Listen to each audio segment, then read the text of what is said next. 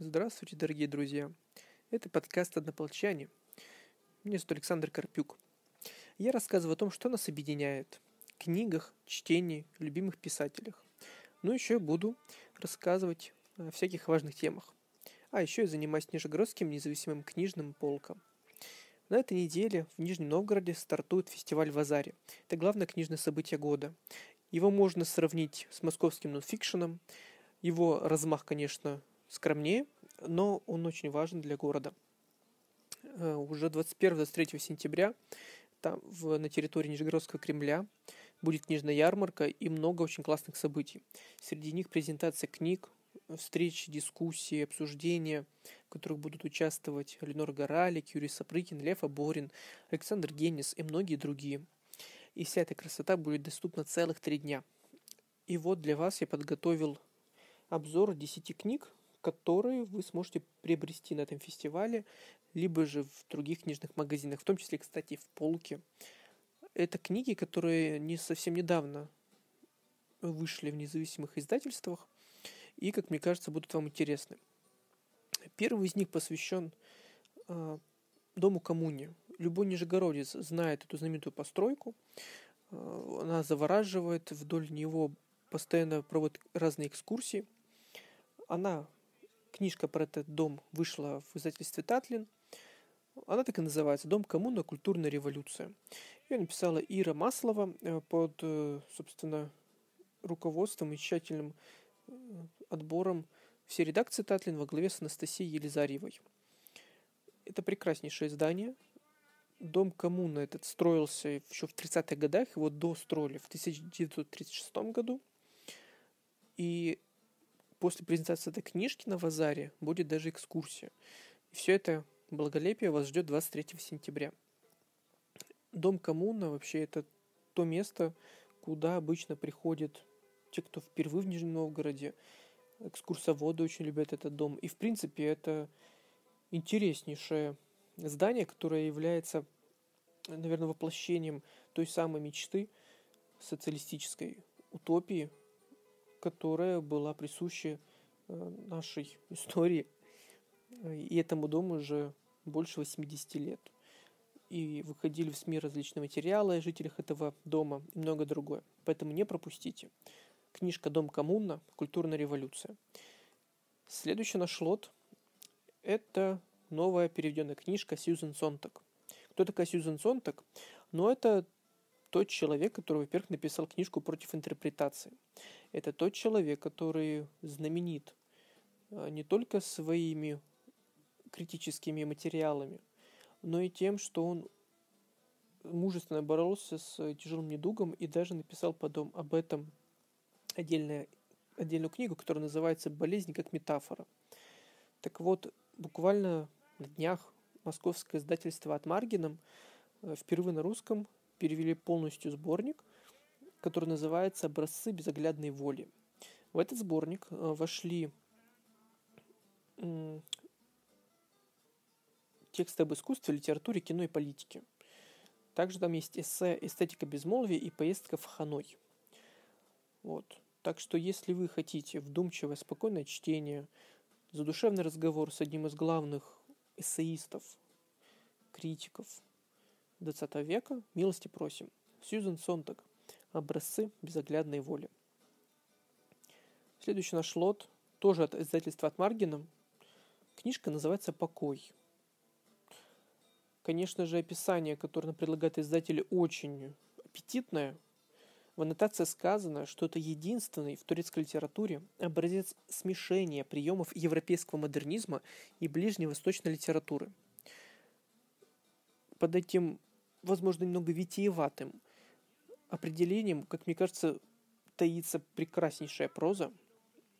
Их хотя бы это первый первая причина, по которой мне хотелось бы прочитать самому эту книгу. Вторая причина, потому что, я признаюсь, я совсем не знаю, кто такой Ахмед Хамти Танпенар, кроме того, что я могу, как говорится, погуглить. И это второе. И третье, мы вообще, в принципе, очень мало знаем турецких писателей, согласитесь.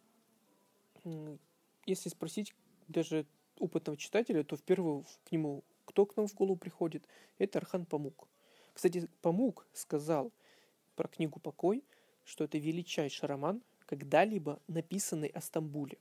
Поэтому, если вам нравится Восток, если вам нравится Стамбул, если вам нравится красивая художественная проза, я думаю, вам стоит обратить внимание на эту книгу. Запомните, книжка «Покой», автор Ахмед Хамти Танпенар, издательство Ad Marginem. Следующий лот про искусство, точнее про поп-арт. Конечно же, многие из вас тут же вспомнят Энди Уорхола. И не зря, потому что за последние 3-4 года издано очень много книг про поп-арт, про, конечно же, Уорхола. Издали Америку Уорхола. Это фотоальбом с его, со снимками, которые делал Орхол. Издали книжку с анализом орхоловских 60-х. Издали дневники Орхола. Вообще орхолизация, так называемая, наверное, продолжается. И эта книга э, лишнее тому подтверждение. Но что хорошо, в книжке «Поп-арт», которую написала Флавия Фриджери, э, она пишет не только про Орхола и других знаменитых деятелей искусства, но менее знаменитых Юсио Синохари и Марти Минухине и других.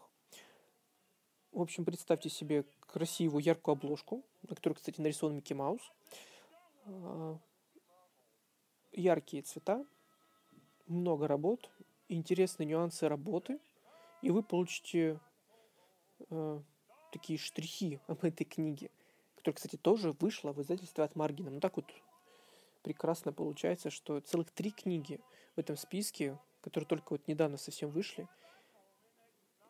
созданы усилиями замечательной команды.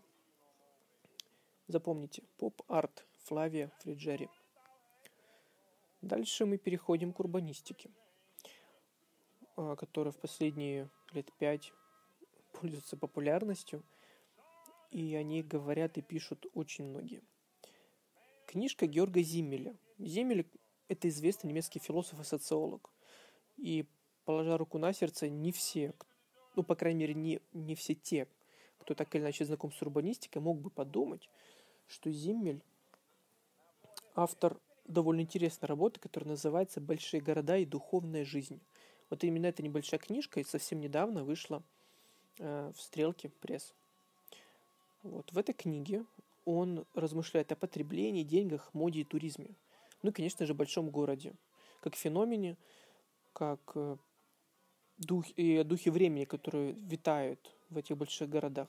Чтобы вы понимали, Зимель, конечно, жил в 20 веке, но он э, не застал, как мне кажется, того периода, э, которые мы с вами видим прямо сейчас. Поэтому его наблюдения особенно интересны. Он наблюдал предтечи всех тех явлений, следствием которых является наше с вами нынешнее существование, и говорит о большом городе.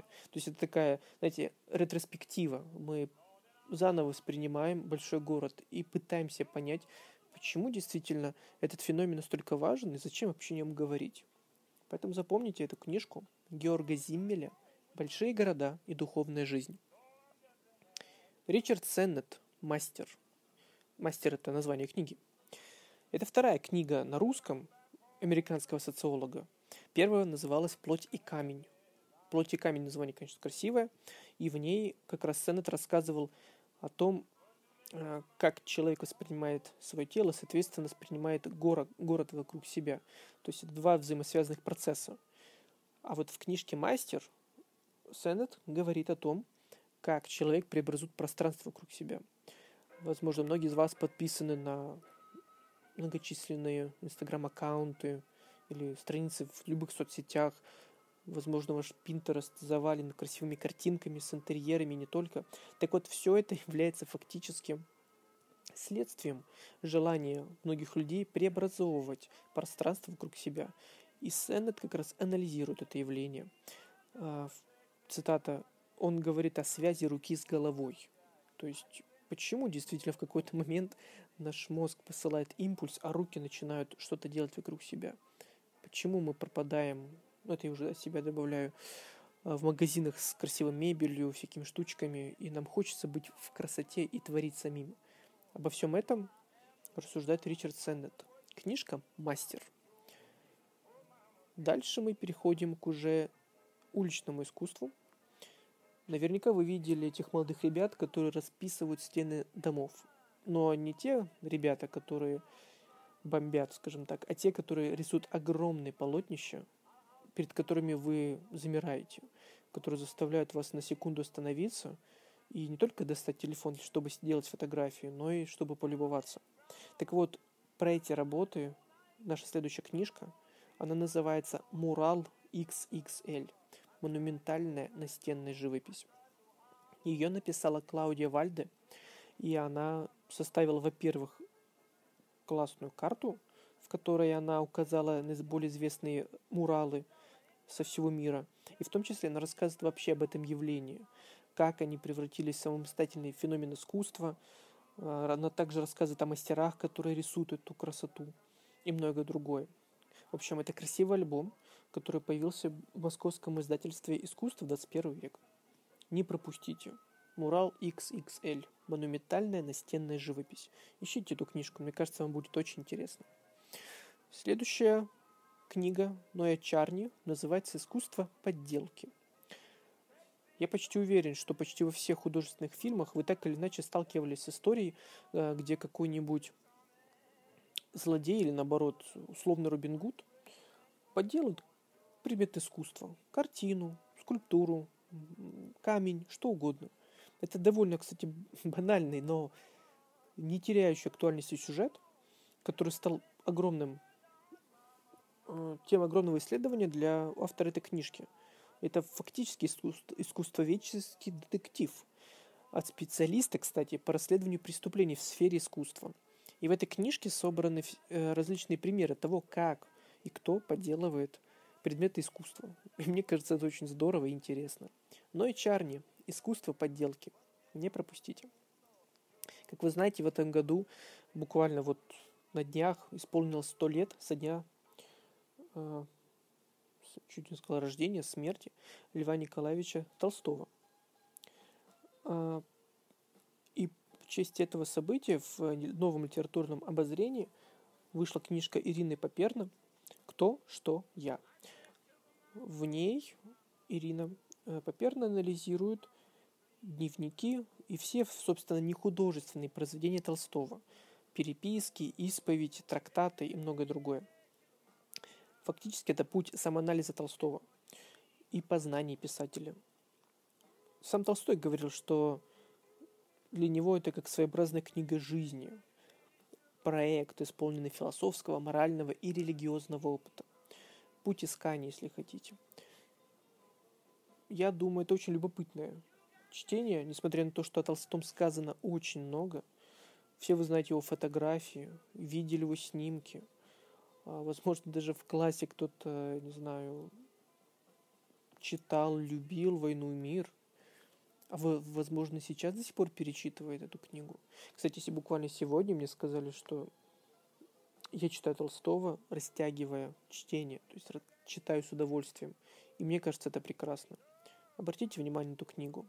Ирина Поперна «Кто, что, я», посвященную Льву Николаевичу Толстому. И последняя наша книга в подборке – это книга Мариса Бланшо «Задним числом». Мишель Фуко, это тот самый французский философ, говорил, что он очень хотел бы писать как Бланшо. Как сказал один мой знакомый, преподаватель философии, знаете, это многого стоит. Поэтому, как минимум, фанаты Фуко могли бы заинтересоваться творчеством Мариса Бланшо. Это французский мыслитель, который начал, кстати, свой литературный путь довольно интересно. Он начал с романов, а затем переходил все к меньшей форме. А, то есть, по-моему, дебютные были у него два романа, затем были повести, а затем уже была критика, эссеистика. Такие меньше по размеру работы. Собственно, в книге задний, задним числом издательство Ивана Лимбаха собрало две его ранние новеллы, которые называются «Последнее слово», она издана в 1935 году, и «Идиллия», издана в 1936. И В этой же книжечке содержится комментарий Бланшо к своим произведениям. Бланшо никогда не комментировал свои произведения, кроме этого, собственно, единственного случая. Это сборник притч, сборник размышлений о литературе. Важные, интересные красивые. И не зря, когда этот сборник появился у меня, то один читатель взял сразу два этих, две эти книжки. Ну что ж, на этом наш короткий обзор заканчивается. Спасибо, что были со мной, слушали. Приходите на Вазаре, приходите к стенду полки. Ну и, конечно, читайте хорошие книги. Жизнь сделает остальное. И пусть на ваших полках будут полезные книги. Это был подкаст «Однополчане». Меня зовут Александр Карпюк. До скорых встреч!